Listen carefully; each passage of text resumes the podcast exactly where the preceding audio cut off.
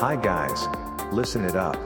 You can get the news about the latest books issue from this program named a fictitious bookstore Soramimi branch. 架空書店架空書店空耳視点いらっしゃいませまだ売ってない本しか紹介しない架空書店空耳視点へようこそ架空書店空耳視点とは聞く立ち読みといった感じでお送りしているプログラムトークをしているのは私架空書店の店主で Twitter のフォロワーさんからはマスターと呼ばれています。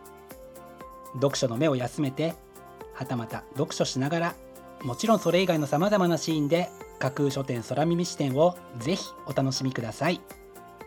ここで取り上げた本にどんな本かな読んでみたいなという気持ちが浮かんだらあなたのスマホやタブレットパソコンから Twitter やブログで展開しています架空書店にぜひアクセスしてみてくださいね。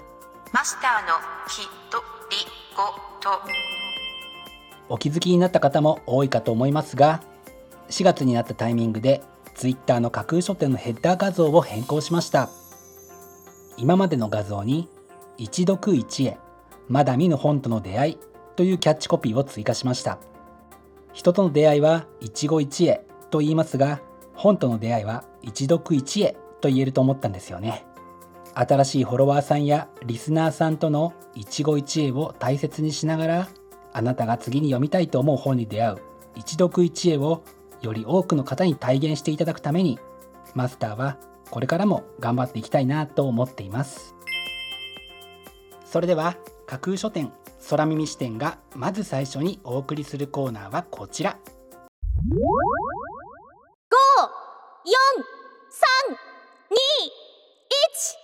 架空書店アクセスランキングワイド版。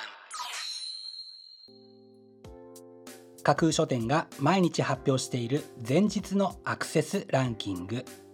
架空書店のツイッターやブログでの発表は1位から3位までだけですがここ空耳視点ではランキング発表の範囲を1位から5位までとワイドに拡大してお届けします。それでは早速参りましょう。Ranking number 5ママン世界中の母の気持ち。エレーヌ・デルフォルジュ簡単グレバン世界中の母親が子を慈しむ気持ちや繰り返される日々の中で奮闘する姿。母と子のかけがえのない一瞬を詩的に綴る大人の絵本。というのが本書の紹介文です。日本語訳を手掛けたのはエッセイストの内田やや子さんです。Ranking No.4 僕が夫に出会うまで七崎亮介月津清。時につまずきながらも運命の人を求めて奔走する青年のほろ苦くも前向きなラブストーリーというのが本書の紹介文です。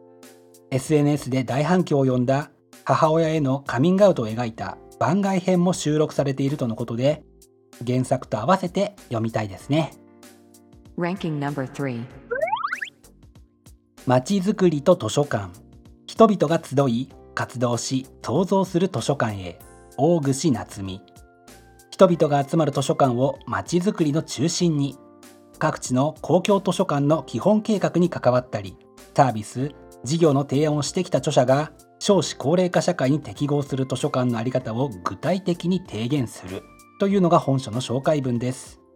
文化教育の核となる図書館の充実はその町の魅力を左右しますから図書館をよく利用する方はぜひ読んでおきたいですよね。Ranking number 2今からでも遅くない自分の芯を作る学び斉藤隆。本書が扱うのは人として成長するために学ぶということ。学んでいる内容が自分にとって有益であり自分の成長につながっているという手応えがあれば人は学びに対して前向きになれるというのが本書の紹介文です。年齢を重ねるにつれてこの成長のための学びの重要さをますます感じますし読書好きの方にとっては今からでも遅くないという言葉とともに大きく響いたようですね。Ranking number 1センスがないと思っている人のための読むデザイン。人気のメルマガ美大いらずのデザイン講座が書籍化ページをめくるたびにセンスが良くなる。というのが本書の紹介文です。センスはいくらでも磨けます。というありがたい言葉にも心が躍ります。デザインのセンスがない。と感じている方もセンスがあると自認する方も共に興味を惹かれたようで見事にランキング1位に輝きました。本日のランキング1位になりました鎌田隆さんの「センスがないと思っている人のための読むデザイン」は順法社から4月28日発売です。では本日のランキングをもう一度おさらいしましょう。第5位ママン世界中の母の気持ち。第4位僕が夫に出会うまで。第3位まちづくりと図書館。第2位今からでも遅くない自分の芯を作る学び。そして第1位はセンスがないと思っている人のための読むデザイン。という結果でした。各ブックタイトルの詳細は架空書店の Twitter やブログでチェックしてくださいね。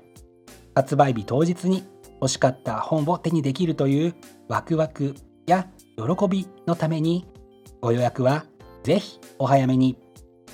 以上架空書店アクセスランキングワイド版でした。架空書店空耳視点お送りしています架空書店空耳視点。続いてのコーナーは架空書店のマスターが選ぶ今日の一冊。このコーナーではランキングにこそ入らなかった本や架空書店でのご紹介のセレクトから漏れてしまった本発売日より前に発売されてしまって架空書店の掲げるコンセプトまだ売ってない本しか紹介しないに合わず泣く泣くご紹介できなかった本についてお話ししていきます。本日架空書店のマスターが選んだ本はこちら。大黒柱妻の日常。共働きワンオペ妻が夫と役割交代してみたら。女だって立場が変われば昭和のお父さんになってしまうんだというのが本書の帯に書かれたコピーです。家事をしない旦那というワードを聞くようになって久しいけれど女性が家計の大黒柱となる役割を担ってみたという視点から書かれたブックタイトルは意外に少ないと思います。家で仕事をするリモートワークはライフワークバランスの解決策の一つとなると考えるきっかけになったかもしれませんね。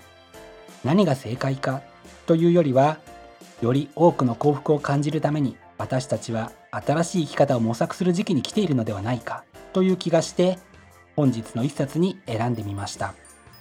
本日のマスターが選ぶ一冊でご紹介しました。田房英子さんの大黒柱妻の日常。共働きワンオペ妻が夫と役割交代してみたら。は MDN コーポレーションから。本日4月9日発売です。ぜひご一読ください。以上架空書店のマスターが選ぶ今日の一冊でした。架空書店。空耳視点。お送りしています。架空書店空耳視点。最後を飾るコーナーは空耳視点限定で告知します。明日の架空書店のセレクトテーマ。明日架空書店でご紹介するブックタイトルのセレクトテーマは人生に彩りを。あなたにとって楽しいことは何ですか？と聞かれると何が浮かびますか？もちろん読書という方が多いのかな。食う寝る遊ぶなんていう方ももちろんいらっしゃるでしょうね。明日は人生に彩りをというテーマで面白そうなことまだまだ知らない世界のことはたまたあなたをドキッとさせたり優しく癒してくれたりもするそんなブックタイトルたちをセレクトしてご紹介する予定です。魅力的なブックタイトル素敵な書影は架空書店のツイッターやブログでご紹介しますのでぜひそちらでチェックしてみてくださいね。明日も皆様の架空書店のご来店を心からお待ちしています。以上架空書店空耳視点だけでお先にこっそりと教える明日の架空書店のセレクトテーマでした。架空書店架空書店架空書店空耳視点まだ売ってない本しか紹介しない架空書店空耳視点。架空書店空耳視点では各ポッドキャストのサイトやツイッターであなたからの声をお待ちしています。今度出版する本を紹介してほしいという著者ご自身出版社編集者の方はもちろん一緒にこんな企画がやりたい。なんならこの架空書店空耳視点に出演したいというのも大歓迎です。ぜひよろしくお願いします。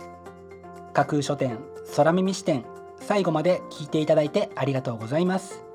楽しい読書の時間をお過ごしください。本日はここまでです。またお耳にかかります。ごきげんよう。